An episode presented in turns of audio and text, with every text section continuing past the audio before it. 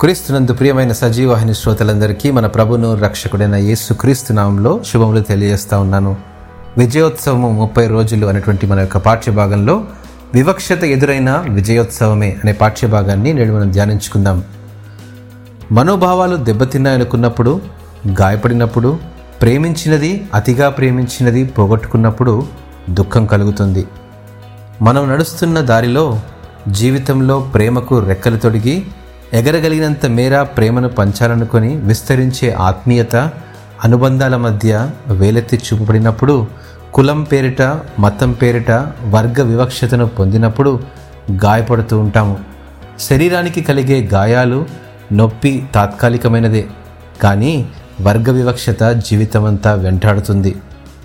యేసు ప్రభువారు యోహాను స్వార్థ ఎనిమిదవ అధ్యాయం పదిహేను వచనంలో అంటారు మీరు శరీరమును బట్టి తీర్పు తీర్చున్నారు నేనెవనికి నీ తీర్పు తీర్చను. భక్తుడైన యూద ఒకటో అధ్యాయం పంతొమ్మిది వచనంలో అంటా ఉన్నాడు అటివారు ప్రకృతి సంబంధులను ఆత్మ లేని వారునయుండి భేదములు కలుగజేయుచున్నారు.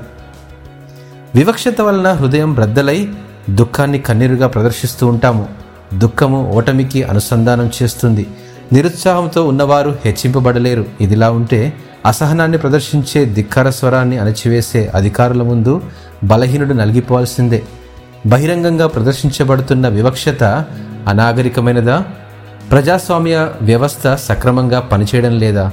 ఇటువంటి ప్రశ్నల సందిగ్ధంలో నేడు మనం ఉన్న ఈ వివక్ష ఆనాడు యేసుక్రీస్తుకు తప్పలేదు. అది చివరకు సిలువైపు నడిపించింది.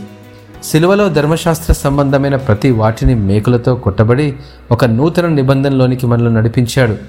ఇక దుఃఖము ఎందుకుంటుంది? క్రీస్తులో మనకు ఓదార్పు తప్ప లూకస్వార్త పంతొమ్మిది అధ్యాయము తొమ్మిదవ వచనంలో యేసు ప్రభు ఆనాడు జక్కయ్యతో అన్న మాటలు నేడు మనతో కూడా అంటా ఉన్నాడు. అందుకు యేసు ఇతడును అబ్రహాము కుమారుడే ఎందుకనగా నేడు ఈ ఇంటికి రక్షణ వచ్చి ఉన్నది.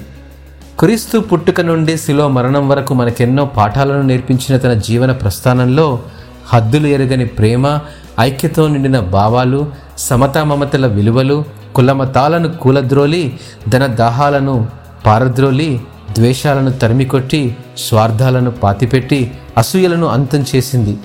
పరుల కష్టాన్ని చలించని సహోదర ప్రేమను చాటించి క్షమాగుణాలను అనుసరించమని నేర్పిస్తూ భేదం లేని పంచభూతాల్లా స్వార్థం లేని సూర్యచంద్రుల్లా మనకు స్ఫూర్తినిచ్చి వివక్షత లేని ప్రకృతిలా విలువలను నేర్పిస్తూ విలువైన ఆశయాలతో మన జీవితాలను క్రీస్తులో విజయవంతులను చేసింది. హలెలుయ వివక్షతను వ్యతిరేకించి మానవత్వం వికసిస్తూ మంచితనాన్ని పరిమళించే మన విశ్వాస జీవితాల్లో ఎల్లప్పుడూ ఆశీర్వాదాలే.